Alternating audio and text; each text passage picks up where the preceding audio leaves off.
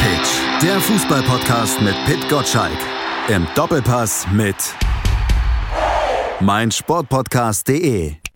Herzlich willkommen zum Fever Pitch Podcast. Alles neu macht der März, nicht nur im Vorstand des FC Bayern, sondern auch bei uns hier im Podcast, oder? Hallo Pitt. Hallo. Ich höre ein Echo bei dir im Hintergrund. Das kann nur bedeuten, dass du irgendwo in den Bergen stehst und hineinrufst in die Welt, was du zu sagen hast. Ich hoffe, es stört unsere Zuhörer nicht. Das kriegen wir vielleicht auch in der Post-Production dann noch weg. Aber eigentlich bist du derjenige, der hier jetzt was rausrufen soll. Unsere Veränderung bald. Ja. Ach so, ja, man kann ja nicht genug Fever Pitch kriegen. Fünfmal die Woche gibt's den Newsletter von Fever Pitch mit allem, was man wissen muss. Und einmal mehr pro Woche tatsächlich auch den Podcast. Wir werden Montag damit starten, Malte. Du bist Gastgeber und wirst einen Podcast mit Fever Pitch machen. Ich freue mich drauf. Ich kann mich zurücklehnen und gucken, was du für einen Quatsch übers Wochenende erzählst. Podcast ohne dich, geht das? Na, natürlich, Qualitätssteigerung ohne Ende. Ich ziehe dich ja immer runter, wie du sagst. Insofern hast du dann freien Lauf. Das habe ich noch nie öffentlich gesagt. Ich weiß, aber jetzt ist es öffentlich. Und jetzt wissen es alle und jetzt weiß es auch unser Gast, der heute bei uns da mit von der Partie ist und über aktuelle Geschichten aus der Bundesliga redet, über Neujustierungen beim FC Bayern, Bayern und mögliche weitere Neujustierungen in der Bundesliga. Uli Hebel von The Zone und Sky. Hallo Uli. Ich grüße euch. Lass uns schauen auf das, was in dieser Woche in München passiert ist beim FC Bayern. Max Ewald wird also neuer Sportvorstand. Ich sag mal so, überrascht hat das ja keinen mehr. Dich wahrscheinlich auch nicht. Nee, ich bin am Stuhl sitzen geblieben, als ich von der Nachricht erfahren habe. Ähm, Glaube ich nur das, was wir alle wussten, dass sowieso passieren wird. Die Frage war nur wann und wann fängt er an, aber das wissen wir jetzt ja auch und daher keine große Überraschung. Gleich am 1. März zum Start gegen den SC Freiburg beim SC Freiburg. Äh, Uli, wenn du auf diese Personalie guckst, was sind deine Gedanken dabei? Glaubst du, er will ja kein Heilsbringer sein, aber eigentlich brauchen die Bayern nichts anderes? Ja, ähm, ich bin erstmal, ich finde das jetzt sehr, sehr positiv. Die, die Führungsmannschaft steht jetzt neu da. Sie haben jetzt endlich noch denjenigen, der oben drüber steht. Äh, der kann jetzt mit, mit Freund zusammenarbeiten. Ich würde fest davon ausgehen, dass es das noch nicht war.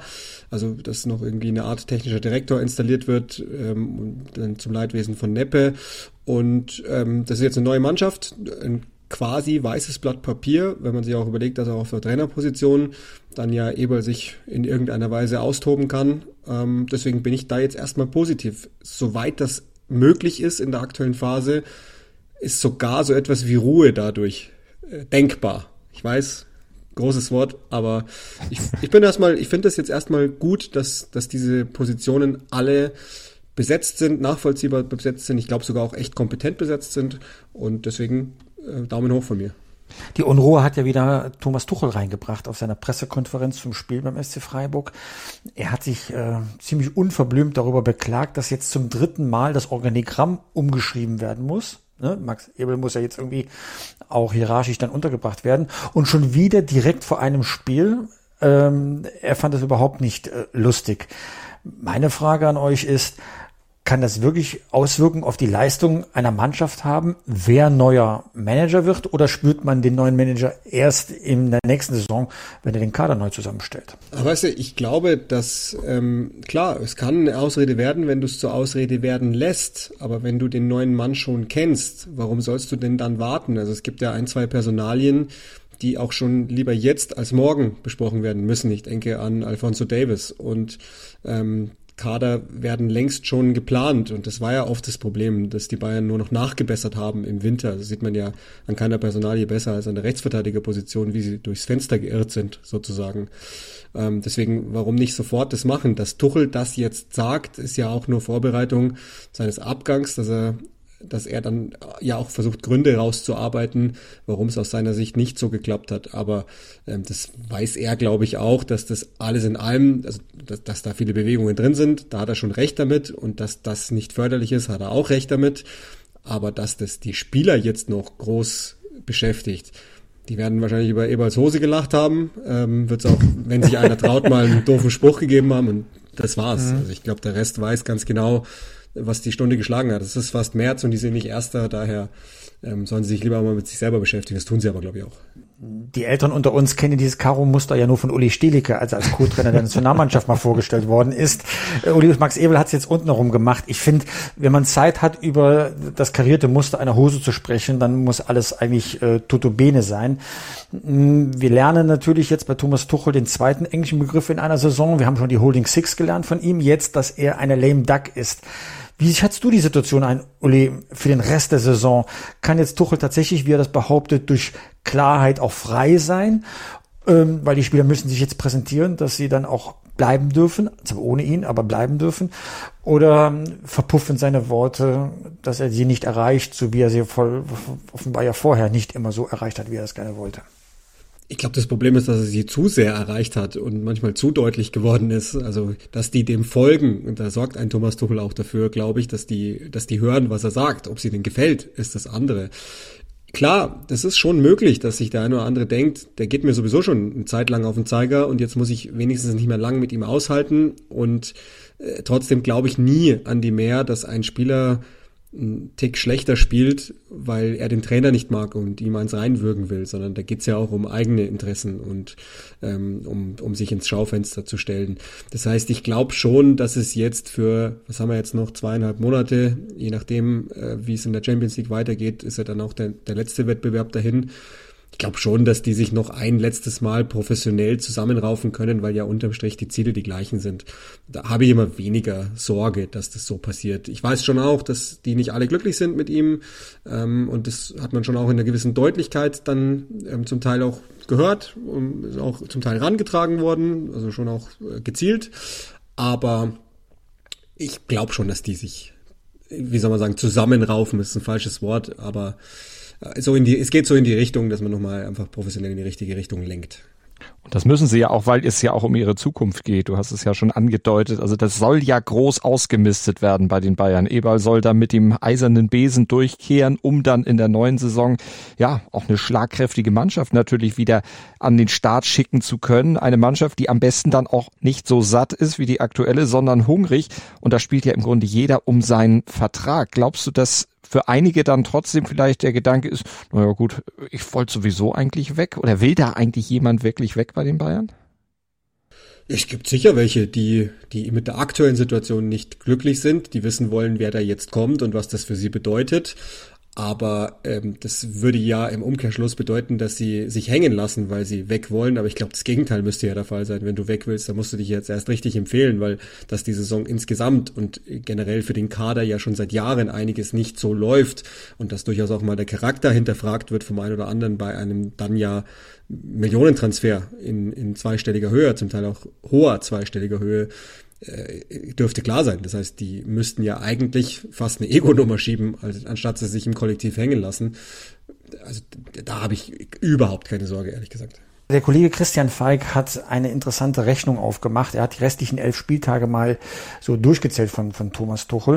Und mein erster Gedanke war, was soll der Quatsch? Äh, der Titelkampf ist verloren für Bayern. Leverkusen ist äh, durch.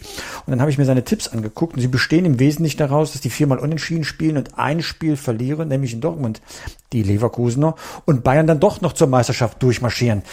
Wie seht ihr das? Glaubt ihr wirklich, dass so in Leverkusen sich mal ein Unentschieden in Köln oder bei Union erlaubt? Oder ist das alles Quatsch? Ist das für euch schon durch, was da der, im Titelkampf noch zwischen den beiden Mannschaften sich abspielt?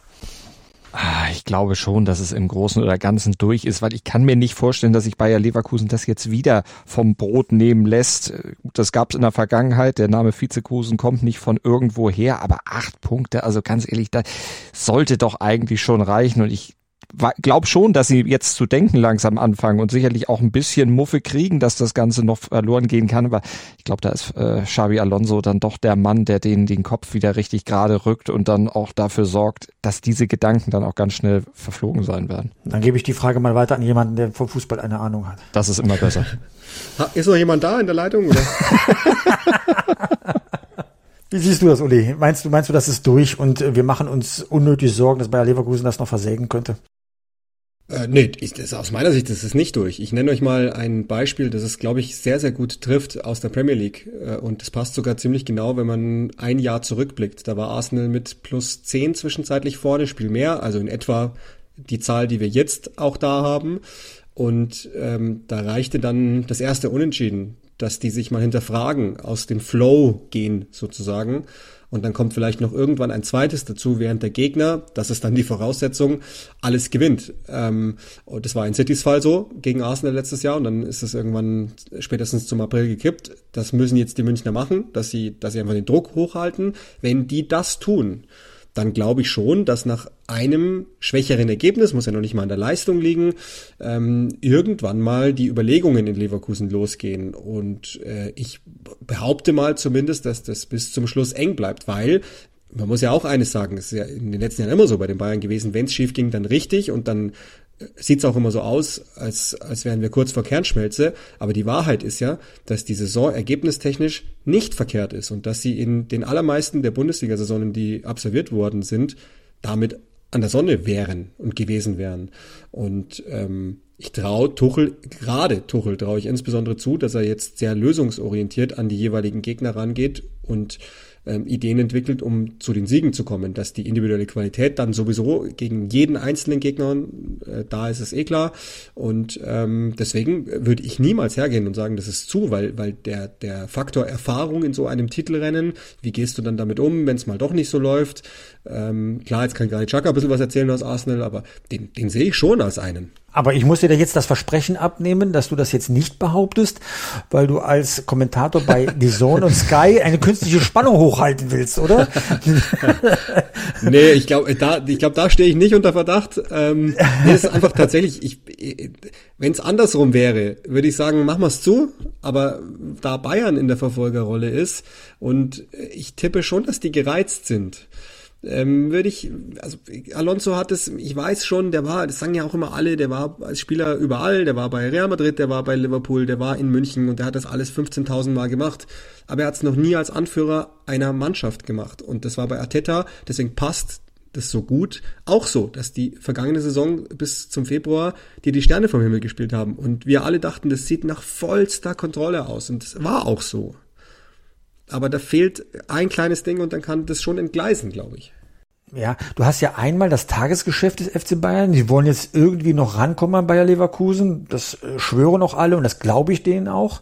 Gleichzeitig muss Max Eberl ja über den Tag hinausdenken und schon einen neuen Trainer verpflichten oder zumindest anlocken.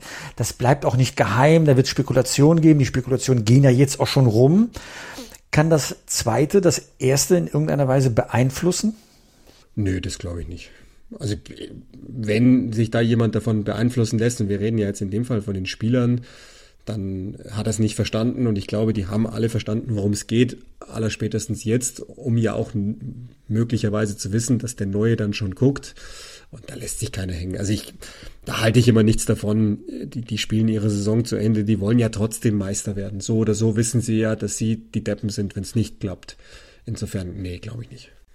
Jetzt werden ja ganz viele Namen genannt, die offensichtlichen. Xabi Alonso, Sebastian Hoeneß zum Beispiel auch als neuer Bayern-Trainer gehandelt.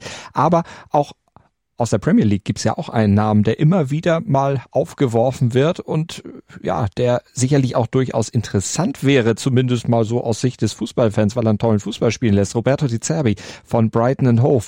Äh, wie, was hältst du von dieser Personalie? Hältst du die für realistisch und was ist das für ein Typ? Ich halte ihn schon für realistisch, ja, ähm, weil ich glaube, dass es für ihn an der Zeit ist, einen Schritt zu machen, weg von Brighton.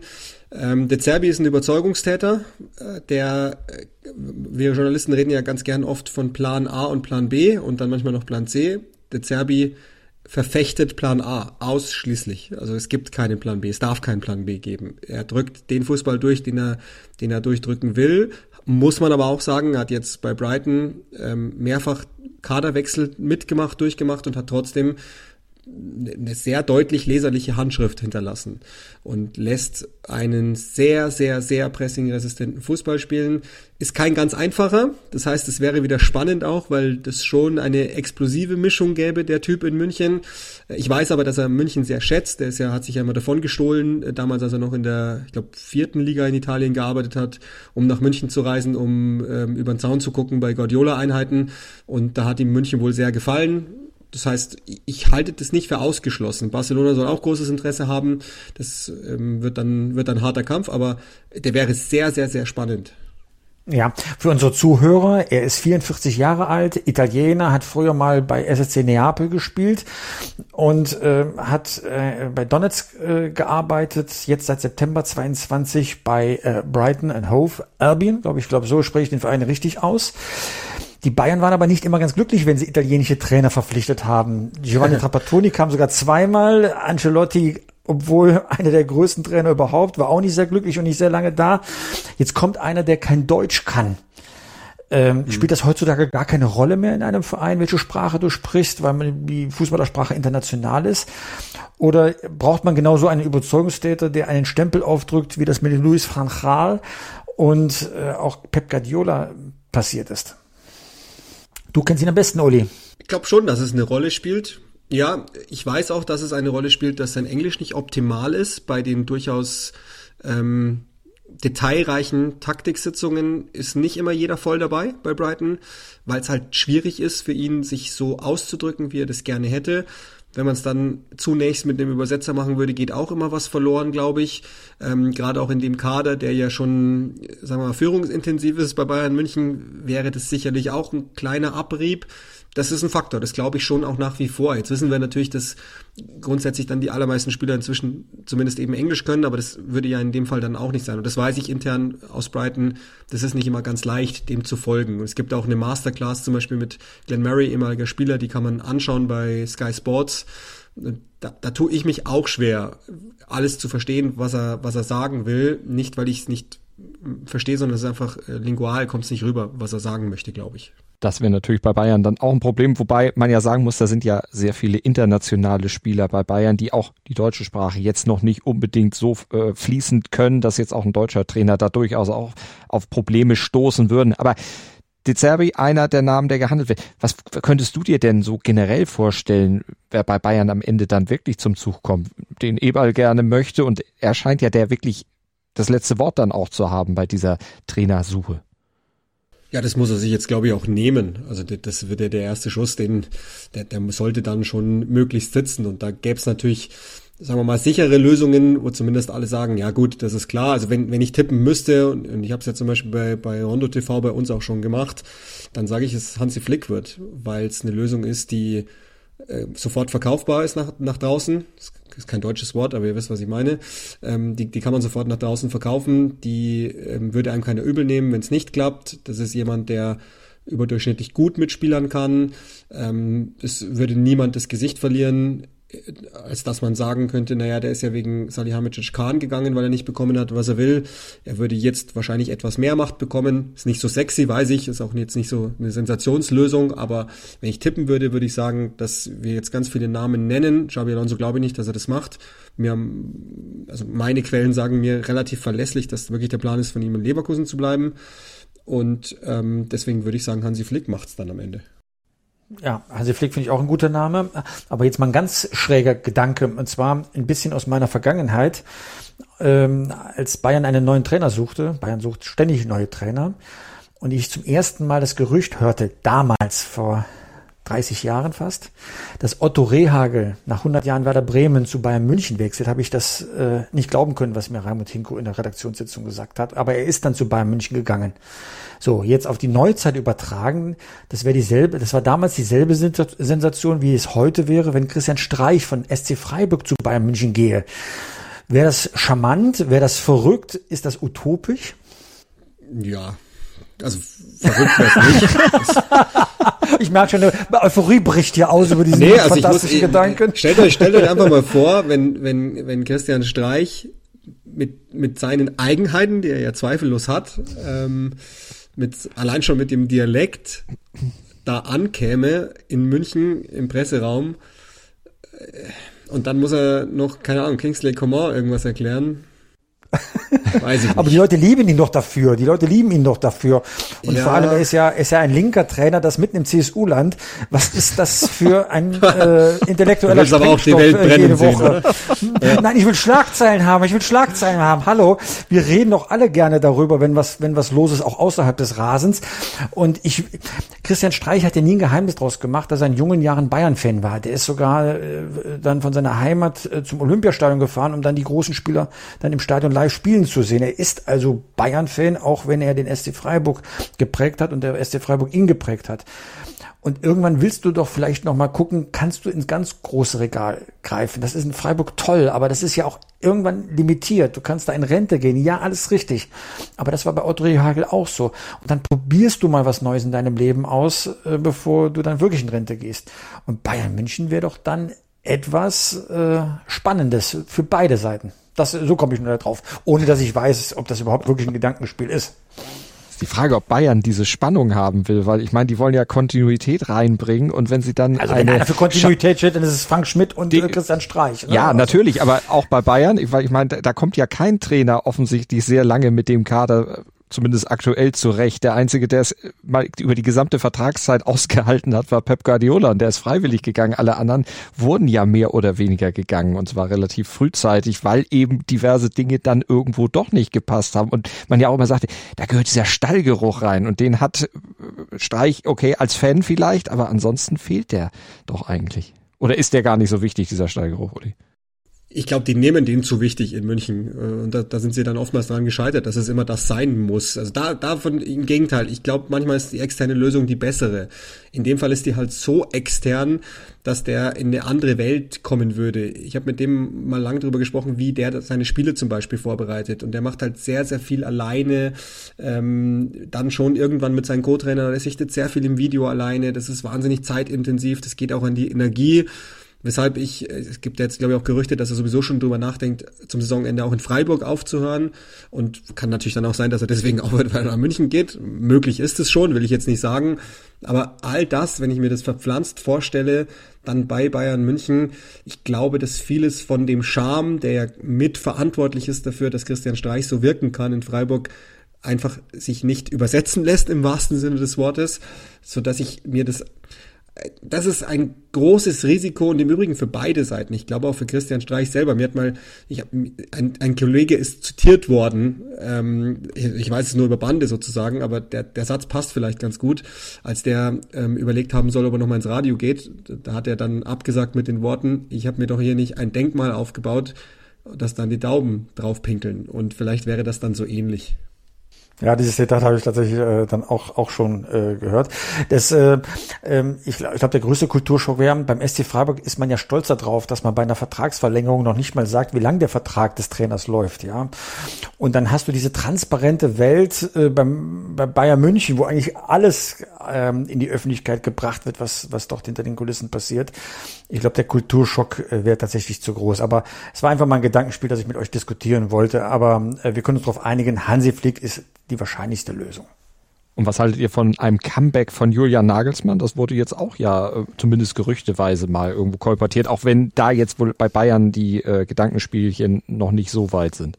Die italienische Lösung, einfach jemanden zurückzuholen, der noch unter Vertrag steht. Aber er steht ja gar nicht unter Vertrag. Genau, der ist ja aufgelöst. Aber nee, also ich glaube auch, äh, so wie ich ihn kennengelernt habe, ähm, wäre das auch nicht sinnvoll, weil da glaube ich noch zu viel euch zeig ich's drin stecken würde. Und wenn er das nochmal macht und das glaube ich ist uns allen klar, dass es zu einem Zeitpunkt nochmal passieren würde, es wäre dann sozusagen nur die logische Reihung, ähm, Trapattoni kam zurück, Hitzfeld kam zurück, äh, Heinkes kam zurück, dann jetzt nach meiner Logik Flick und dann irgendwann auch mal Nagelsmann, aber dann mit sehr viel mehr Abstand, mit wesentlich mehr Erfahrung ohne Spieler, die ihn schon kennen, was ja dann auch einen gewissen Jetson hervorrufen könnte auf der einen und der anderen Seite. Also ich würde allen Beteiligten raten, lass bitte von dieser Idee die Finger davon, weil das geht nicht lang gut. Okay, müssen wir aber einen Tipp geben, weil es ist jetzt die Minute der Glaskugel. Äh, Uli, du kennst das nicht von Malte, deswegen, ich habe eine neue Taktik jetzt für diese Rückrunde mir vorgenommen. Bevor Malte mich immer fragt, wie, wie tippe ich das Spiel, äh, hole ich die Glaskugel raus. Was glaubst du, was machen die Bayern denn in Freiburg am Freitagabend? Ihr übertragt ja live.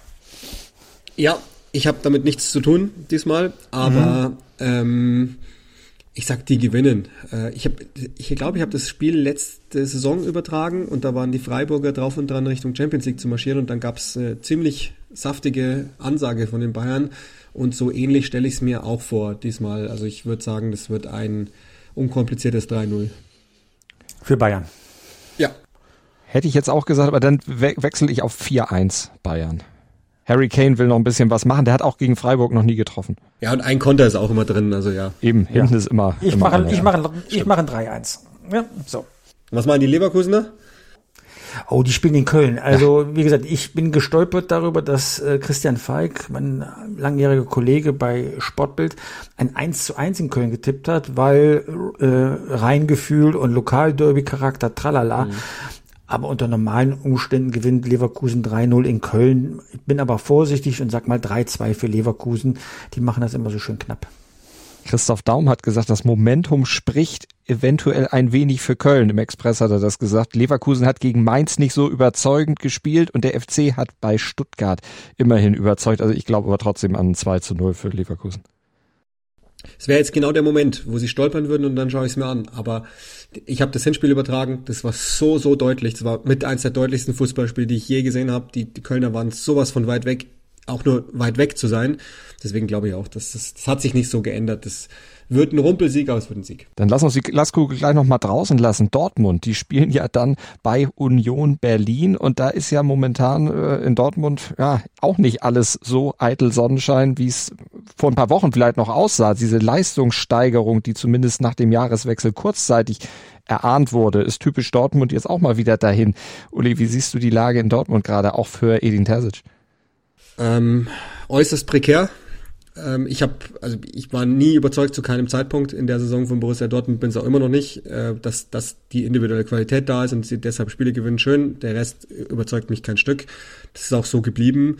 Und Union ist auch ein Gegner, der, also wahrscheinlich verlieren sie es nicht, aber Unentschieden schon erpressen könnte. Und der, also ich finde, man sieht auch und man hört es und merkt es Tesic auch an, wie, wie extrem das auch auf ihn wirkt, dieses ganze diese ganze Saison, die ganze Zeit eigentlich seit der Nichtmeisterschaft. Und das wird, sage ich, noch eine Rolle spielen. Sein potenzieller Nachfolger sitzt ja schon neben ihm auf der, auf der Bank mit Nuri Sahin. Alle gehen davon aus, dass das wird. Ich habe auch wenig Mitleid für Edin Terzic, weil er saß ja auch Marco Rose immer im Nacken, als der Trainer bei BVB war. Und äh, der sich oben auf der Tribüne dann einfach nur warten musste, bis er selbst wieder ins Ruder kam. Was mich nur stört bei Borussia Dortmund ist, wenn es tatsächlich nur nicht Schein wird, dann holt man wieder jemanden aus den eigenen Reihen, statt wirklich guten, hochqualitativen Einfluss von außen zu holen. Oder ist das genau richtig bei Borussia Dortmund, dass man bei den Wurzeln bleibt und jemanden, der den Verein kennt, ans Ruder setzt, mit größter Akzeptanz dann auch im Publikum ist, ja. Terzig beispielsweise ist ja auch einer von der Südtribüne und sitzt dann plötzlich auf der, auf der Ersatzbank. Der muss ja keine Schlachtrufe von den Drängen befürchten, weil er ist ja einer von ihnen. Ist das ein Segen oder ein Fluch? Ach, in, in Scheins Fall glaube ich, der ist jetzt lang genug weg auch und ähm, nach allem, was ich über den weiß und auch so, ich habe mir so ein paar Sequenzen mal angeguckt, auch von seiner Zeit in der Türkei, das ist schon sehr überzeugend, was, was der als, als Fußballlehrer vorhat. Ich habe immer, ich dachte immer, dass, dass der gar nicht kann aufgrund der fehlenden Lizenz im Moment, dass er gar nicht Cheftrainer werden dürfte. Dann müssen sie eine Konstellation finden, Teamchef oder so, oder vorläufig, äh, oder vielleicht ist es auch im, im, jetzt im Hintergrund dann zu machen. Ähm, ist natürlich als, als sage ich jetzt mal, erster Job so richtig im Rampenlicht auch nicht das Allereinfachste. Aber in dem Fall würde ich mir bei Shahin, der, als der Typ auch der ist, nicht die Sorge machen, dass das äh, nur eine interne Lösung wäre, sondern ich glaube, das ist schon mehr in seinem Fall.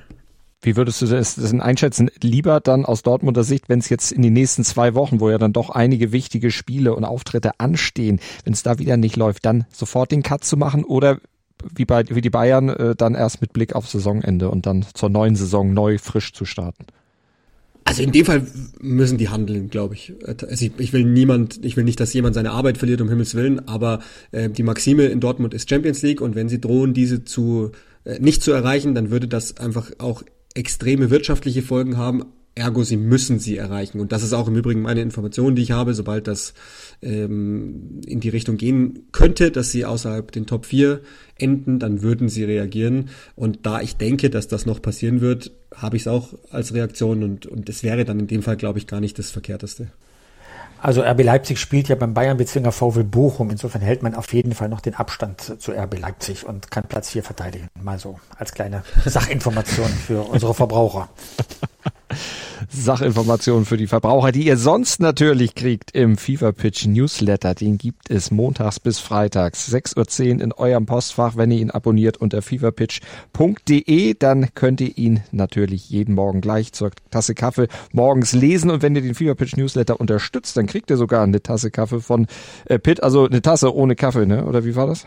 Den Kaffee muss man selbst reintun, weil da sind die Geschmäcker ja anders. Aber er soll besonders gut schmecken aus dieser Kaffeetasse. Das sagt Pitt und der hat sie in Auftrag gegeben. Also der wird's, wird's wissen. Solltet ihr euch vielleicht mal angucken und anhören dann den Fever Pitch Podcast am Montag. Ohne Pitt wird vielleicht den ein oder anderen freuen, den ein oder anderen ärgern. Ich bin mal gespannt, was da für Resonanzen kommen, wenn du nicht dabei bist, ob die Leute das trotzdem hören.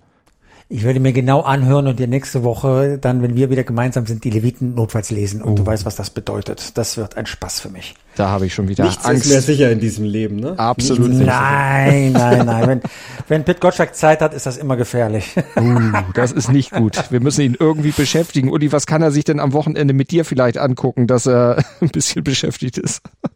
Ich bin an dem Wochenende beim Boxen.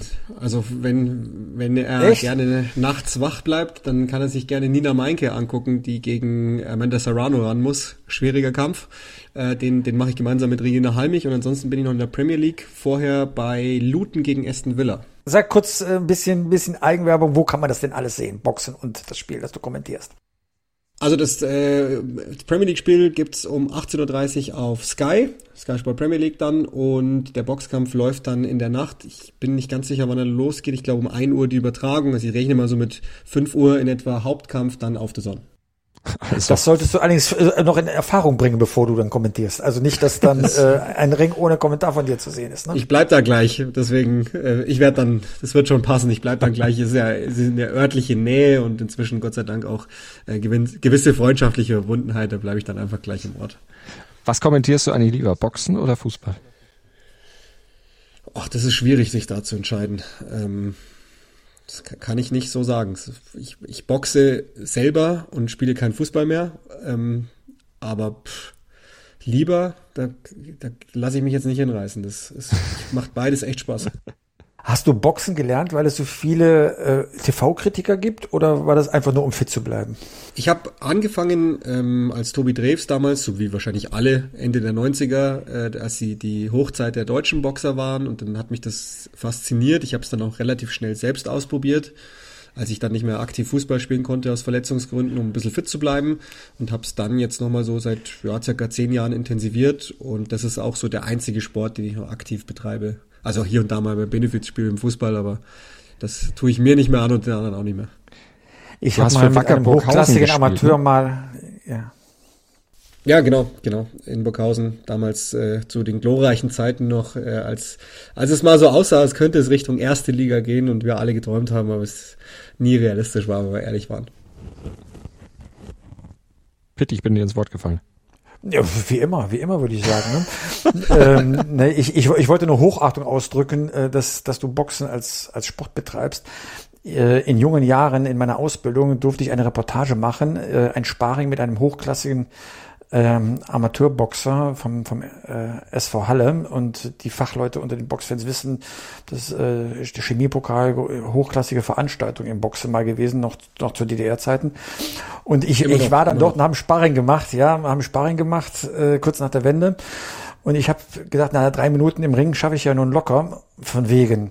Ich weiß noch, wie der Kerl mir sagte, ich hau dir nur auf den Kessel dicker. Äh, das heißt, nur Körpertreffer. Und ich war fix und fertig nach diesen drei Minuten. Also wenn du das Sport betreibst, du musst massiv fit sein. Also großes Kompliment.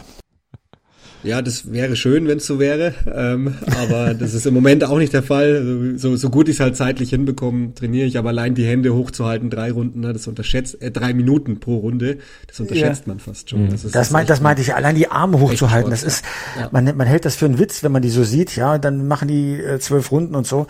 Das ist körperlich so anstrengend, also diese Qualen habe ich nie beim Fußball erlebt, wie, wie, wie da diese paar Minuten im Boxring. Wirklich, wirklich erstaunlich, was die da leisten. Bei Wackerburghausen, aber zum Ringen bist du nie gegangen, Uli? Weil Wackerburghausen nee. ja eine ganz große Nummer im deutschen Ringersport. Also ich habe ähnlich wie Pitt bei einem Wrestling-Training mitgemacht. Ich habe noch, also ich konnte drei Tage lang wirklich nicht mal aufstehen. Also ich war an Stellen blau und später grün, die ich habe ich noch, die weiß ich gar nicht, dass sie existieren. Ähm, aber Ringen, also Amateurringen, dann war nie mein Ding, ne. Mhm nachdem ich jetzt gehört habe, dass Pitt auch mal geboxt hat oder zumindest öfter geboxt hat als ich, habe ich vor dem nächsten Donnerstag noch mehr Angst. Ja, zu Recht, zu Recht. Ne? Also erhol dich übers Wochenende. Werde ich machen und du trainier nicht so viel. so machen wir das. Vielen Dank, Pitt, und vielen Dank natürlich dir, Uli, für deinen Besuch heute im Fever Pitch Podcast. Sehr, sehr gerne. Danke für die Einladung. Dankeschön, Uli. Fever Pitch, der Fußballpodcast mit Pit Gottschalk. Im Doppelpass mit meinsportpodcast.de.